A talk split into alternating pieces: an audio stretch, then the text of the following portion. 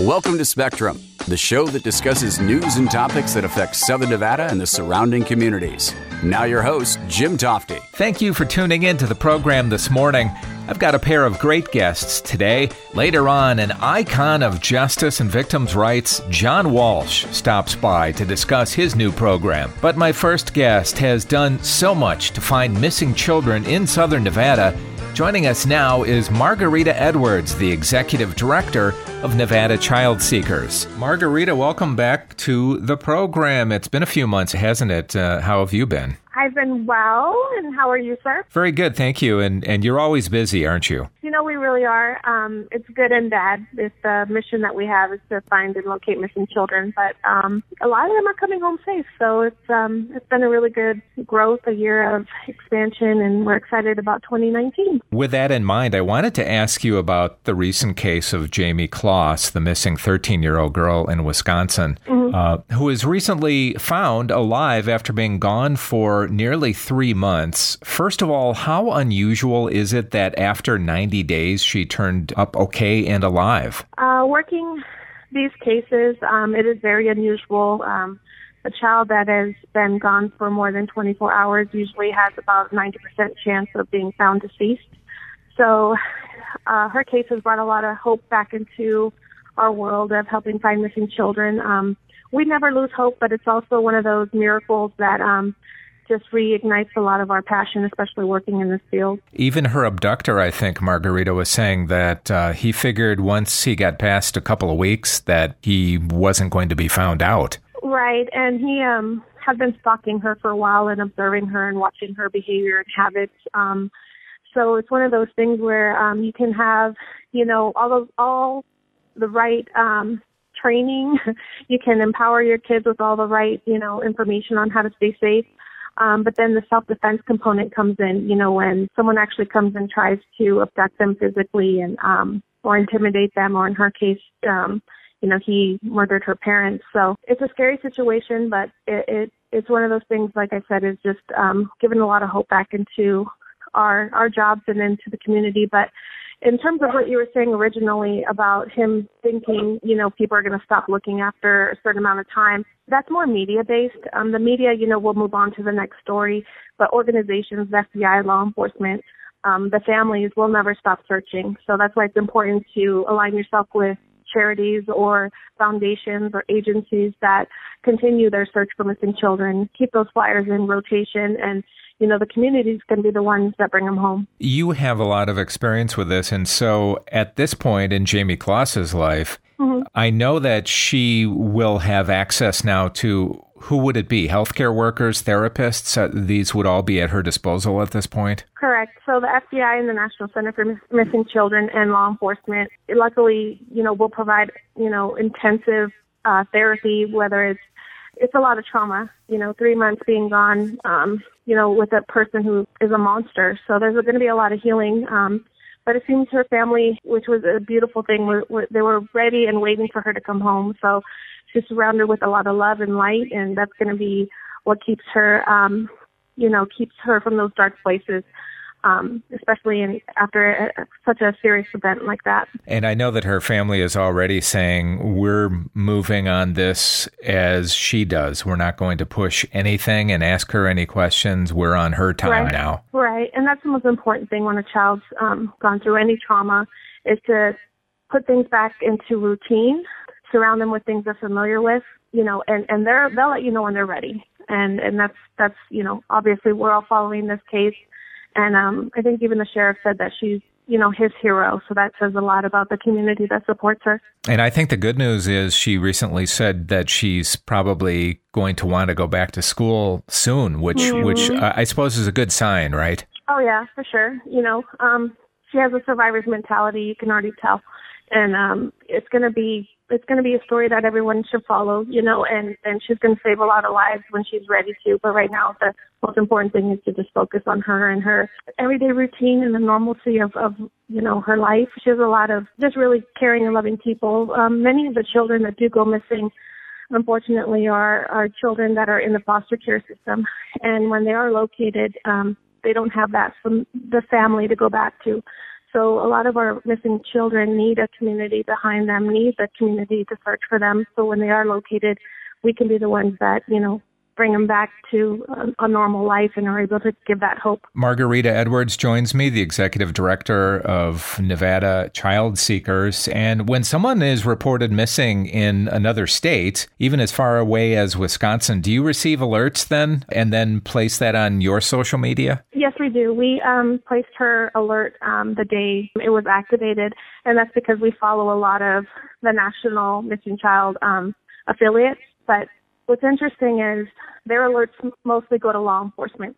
And because we are a nonprofit, we have to um, continuously search for um, those type of alerts that we can assist with and sometimes even call law enforcement ourselves and, and ask if they have any cases that they would like our help with. A lot of people think that we're activated the minute they call the police, but we're not the police, so we actually need the parents and guardians to call us and activate our statewide alert so it's one of those things that um, luckily we have a team that does a lot of research and, and stays, you know, um, on the cusp of breaking news and, and things like that. But there are cases that we can help with. It's just they're not, you know, aware of our services. Do you use cases like this as kind of a case study and, and learn from them? And absolutely. So we attend the Crimes Against Children's conference in Dallas. That's a yearly week long conference that is open to mostly law enforcement and other agencies that you know, assist children um, affected by crime. Um, so when it comes to trends and, you know, those cases that are national cases, um, we're trained on, you know, the best practices and things that, you know, FBI or law enforcement are encountering before even the public really knows. Um, especially when it comes to online safety and online enticement and child predators and things like that. Um, our agency is trained side by side with the FBI. So we make sure that we we have the correct information and the correct protocols and especially when it comes to our missing children. For as much people too uh, who complain about social media and the oftentimes negative tone, it really has helped Nevada child seekers, hasn't it?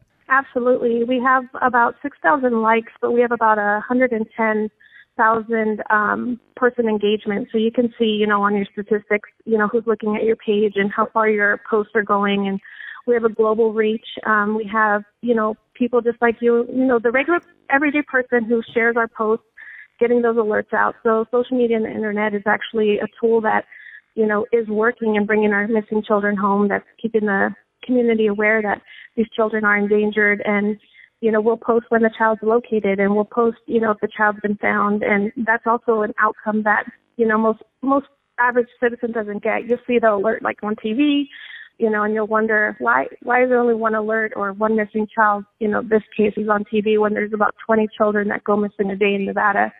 So if, if that's on your heart to really be involved more, I, I, I encourage you to contact us or follow us on our Facebook to see the children that are missing every day and to help us bring them home. One of your big flagship events coming up is the big search, missing child search uh, effort. You had a successful year last year, didn't you? Last year was truly amazing. We were able to locate 27 of the 30 children that we were searching for.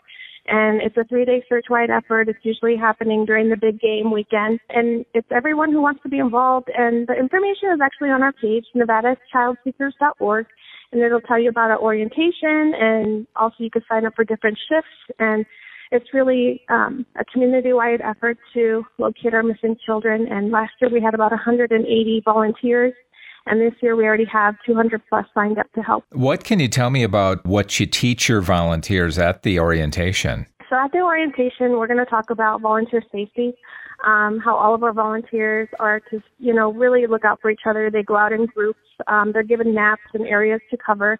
And the thing is, we're simply handing out flyers to people that are, you know, passersby, to, you know, gas stations, to bus drivers, to anyone that's really, you know, sees a lot of the public. And we get those flyers in circulation, and then the tips start to come in. You know, people think they may have seen, you know, this child here. And it's really great because then we forward those straight to, you know, law enforcement, and then they're able to investigate the tips. And, you know, that's how the children are coming home. So the volunteers workshop that we actually post, the orientation, um, it goes into more depth, you know, in-depth training. But right, you know, right. those are the types of things that we have to um, you know, they have to come in and learn about. Margarita Edwards joins me from Nevada Child Seekers. Is there a significance to holding this around the time of the big game? Right. So, Free International, um, Klaas Kids, and CERT Ministries, there are community partners, national partners. Um, they've they've really seen an increase of um, tips that come out, especially during big events, and so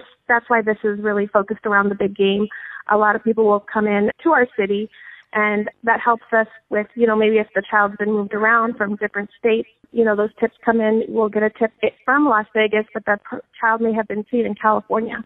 And so it really does help, especially because we're a tourism community, to get these children missing child flyers in circulation with people that normally wouldn't know about Nevada child seekers or or that type of thing. The high profile case of Jayme Closs, we know that she was abducted. What are some of the other reasons that kids might be missing? So, there are many reasons why a child goes missing. Mostly what we've seen in our research is 65% of attempted abductions are involvement with females. But what we've noticed is, you know, not just the, not just females are targeted, males are targeted as well. What's happening is it's a friendship that's usually developed in school or outside of the family home. It's a relationship that most parents, you know, aren't aware of. And then what ends up happening is, you know, the child feels like this person understands them. They begin to really get get their trust, and once they leave the home willingly, they realize that this person's intentions were not what they thought.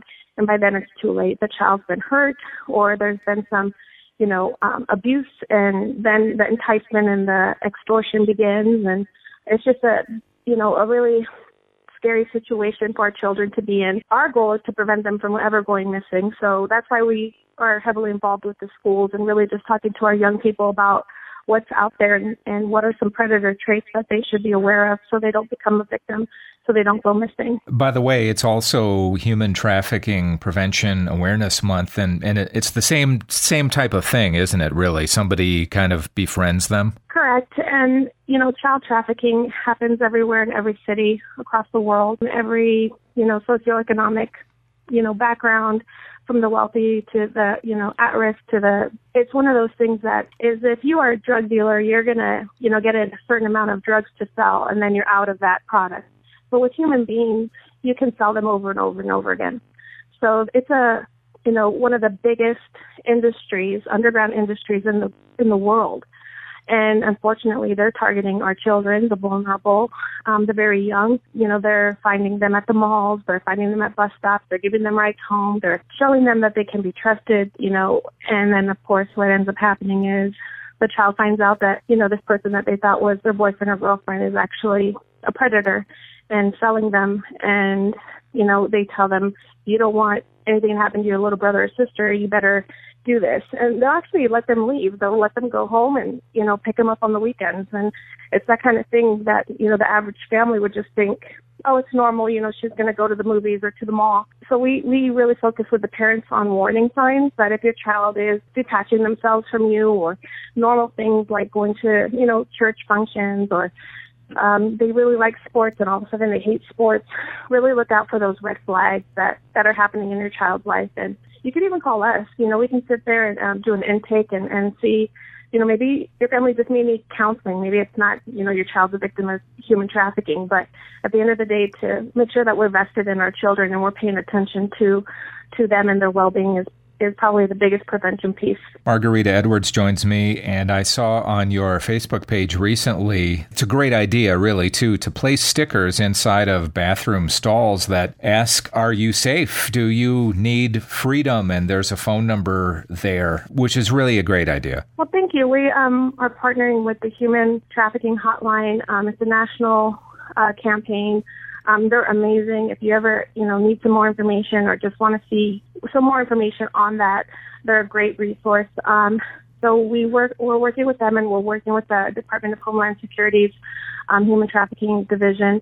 And what we found was this idea of just placing stickers in stalls and in fitting rooms, um, bus stops, you know, those type of things, um, is, is showing the vulnerable or the hurting that there is help and that if you are being, you know, it says you know, like you said, do you need help? Do you need freedom? Um, we don't use the word trafficking. We just want you to know that sometimes you're scared to even have that label. And it goes directly to the human trafficking hotline, and they they work with the FBI, and they're able to make sure you're safe. And um, we have sent stickers to Hawaii, Colorado, you know, Mexico. We we have people contacting us via our social media saying, you know, I'm a business owner. I want to put these on my fitting rooms. This is, you know, how many can I have? So they're absolutely free. You can have as many as you need. Just contact our office, and um, going to make sure that our you know, are people that are out there that need help, that need a voice, that they know they have it with Nevada Child Seekers. And in many cases, they need to do this silently. So, is there a text number on the sticker? There's a text number. Let me give that to you. Give me one second. I do have the human trafficking hotline, by the way. That's 1 888 373 7888. So, the text line is you text the words be free, B E F R E E to two three three seven three three, or you could text the word help to two three three seven three three. Now you have so many volunteers, and if people want to donate or help out or, or do anything that involves Nevada Child Seekers, how do they get in touch with you guys? Um, they can call us here at the office 702-458-7009. Um, they could also find us on social media and send us a quick message. Luckily, thanks to Cox Charities, we have um, funding to create posters, to print out booklets, to print uh, volunteer shirts, to get a lot of the handouts going. Um, and thanks to Dr. Letelier Oral Surgery, we have snacks that are going to be provided, energy bars and water to a lot of the volunteers. So once again, it's the three-day search effort at the end of the month. It's called the Big Search, and we're hoping to find 30 of our most vulnerable missing children. And if you'd like, you know, more information, please contact our office, or you can always donate via NevadaChildSeekers.org. We have a link up on our website. And your social media is always great. It's very active, and I suggest that people uh, hop on because there's always great information there as well. So, Margarita, thank you so much. It's always great catching up with you. Thank you, Jim. It's always great to hear from you, and thank you for highlighting our efforts to find our missing children. Anytime, and good luck to you. Thank you. My next guest is John Walsh, the criminal investigator, human and victim rights advocate, and host of America's Most Wanted. Hey, Jim. John, how are you today? I'm very good. How are you? Fantastic. You know, I recall watching the TV movie about your son, and I believe that it was a Grant Tinker production, and thinking. Absolutely right. Thinking that this was really revolutionary because I believe at the end they showed pictures of other missing children and offered a tip hotline. That was pretty much unheard of at the time, wasn't it? Jim, you are you've got a great memory. It was Grant Tinker. He made the decision when the NBC marketing vice president and the vice president of sales at NBC said, you can't show pictures of missing children at the end of the movie because that's two minutes of advertising time. Never forget it. It was in Grant Tinker's office, and he said, okay, I'm making a decision here. Um, I'm going to air this movie. The real Walshes are going to, inter- my wife and I are going to introduce the 65 missing kids at the movie. But the bad news is we've got to put it up against Monday Night Football. But right. they say that Adam was the most watched TV movie of all time. They aired it three times, and it found this is where I learned about hotlines. The movie was so successful, NBC paid for a hotline in D.C. at the National Center for Missing and Exploited Children. And I learned so much about the American public. They found 65 kids because of the three airings of Adam. So it was revolutionary TV, and Grant Tinker goes down in history for making the decision to air that movie of the week. Was this when you realized that there really was so much work that needed to be done, and, and this kind of became your calling then? Uh, you know, it all it all started for my my wife was the who is the one who should get all the credit. She created the National Center for Missing and Exploited Children out of our garage because after Adam was murdered, you know, we got I think the Hollywood, Florida Little Fleet, Little post office delivered 40,000 box letters in boxes addressed to the parents of Adam, Adam's mom, Adam's dad, the Walshes, and she answered every one of those letters and realized how big the problem of missing non-custodial parental abductions, runaways. She she realized how big the problem was. I was the angry, bitter, heartbroken dad who was trying to figure out a way to Right. catch Adam's murderer and have him killed or kill him myself. I mean, those dark Yeah. thoughts go through your mind all the time. And then I started working on the legislation because the FBI had refused to get involved in Adam's case. Kind of ironic that I've been FBI Man of the Year, I think, twice and caught 17 of their 10 most wanted. 25 years I was on AMW, and we worked closely together, but we were bitter enemies in 81. I was their biggest critic because they refused to. Add, they said we don't get involved in child cases. I said Adam could be anywhere, and it turned out that he was 120 miles from where he was kidnapped. So you know, I went my direction. My wife went on the more positive side of it, but um, kind of ironic how you know I just never gave up trying to catch the bastard. You know, trying to change the laws. And my wife, that the center is there. It's a seven-story building in Old Town Alexandria that deals with all types of exploitation of children. But you made a good point, Jim. I think she and I were so, and most of America was very naive about how much exploitation of children there was in this country. I know that you had to kind of be convinced to do America's Most Wanted. You finally said yes, at least to do the pilot. And the critics were tough even before the show aired, but you caught a guy just days after that first airing, didn't you? It did take me six months. Um, Rupert Murdoch's crew was pretty visionary. You know, it was 1988. Fox was one night, Sunday night. They had one hit show, and that was 21 Jump Street with Johnny Depp. They had found him on Hollywood Boulevard. He was a musician, still a musician. So that I said, look, I, I'll do it. I'll do the pilot. And and Murdoch's people definitely. Barry Diller was the, my biggest champion, but they were convinced they had they had tested actors. They were persistent as hell and said, "You're the guy." We were modeled after Crimewatch UK in in in England. So once I saw Crimewatch UK, I said, "Okay, it has to be done on the East Coast where our center is, where I can, you know, partner up with the U.S. Marshals and the FBI, and let me pick the first guy." So you know, all the pundits, all the big TV critics said they'll never watch. Who the hell is this father of a murdered child going to host a TV show? What's reality television? There were, believe it or not, we were the first reality show. I don't know if that's a compliment with Honey Boo Boos and right, whatever county. But uh, anyway, I, cho- I chose David David James Roberts. I'll never forget his name. He raped 27 women, was let out on parole. That's how how bad our criminal justice system is. And while he was out on parole, he killed four people, two of them small children. They caught him again, gave him five life sentences. He faked that he had a, a, a appendicitis. He got to the hospital. A friend of his put a gun under the bed. He escaped. He'd been at large for almost two years. The FBI's best manhunters didn't have a clue where he was. He was the guy. My wife said, "Look, pick a child killer. Adams Adams' murder has never been solved. At that time, Adams' case had wasn't solved. It took us 27 years to reopen Adams' case and solve it. But anyway, I picked David James Roberts, and guess where he was? We aired the pilot on February 1988. Two days later, they caught David James Robertson. guess what he was doing? A serial murderer, serial rapist on the FBI's top 10, number one. He was running a shelter for the homeless on Staten Island, oh, hiding boy. in plain sight. The show became a big hit. We caught the uncatchable. Over a thousand criminals later, it was certainly an honor to talk with you, John. Jim, thanks for having me. Appreciate it. All right, take care of yourself. Thank you. John's new show is called In Pursuit with John Walsh, where he also is joined by his son Callahan Walsh, searching for the nation's most violent criminals. It is on Investigation Discovery every Wednesday night. And of course, thanks again to my first guest, Margarita Edwards from Nevada Child Seekers.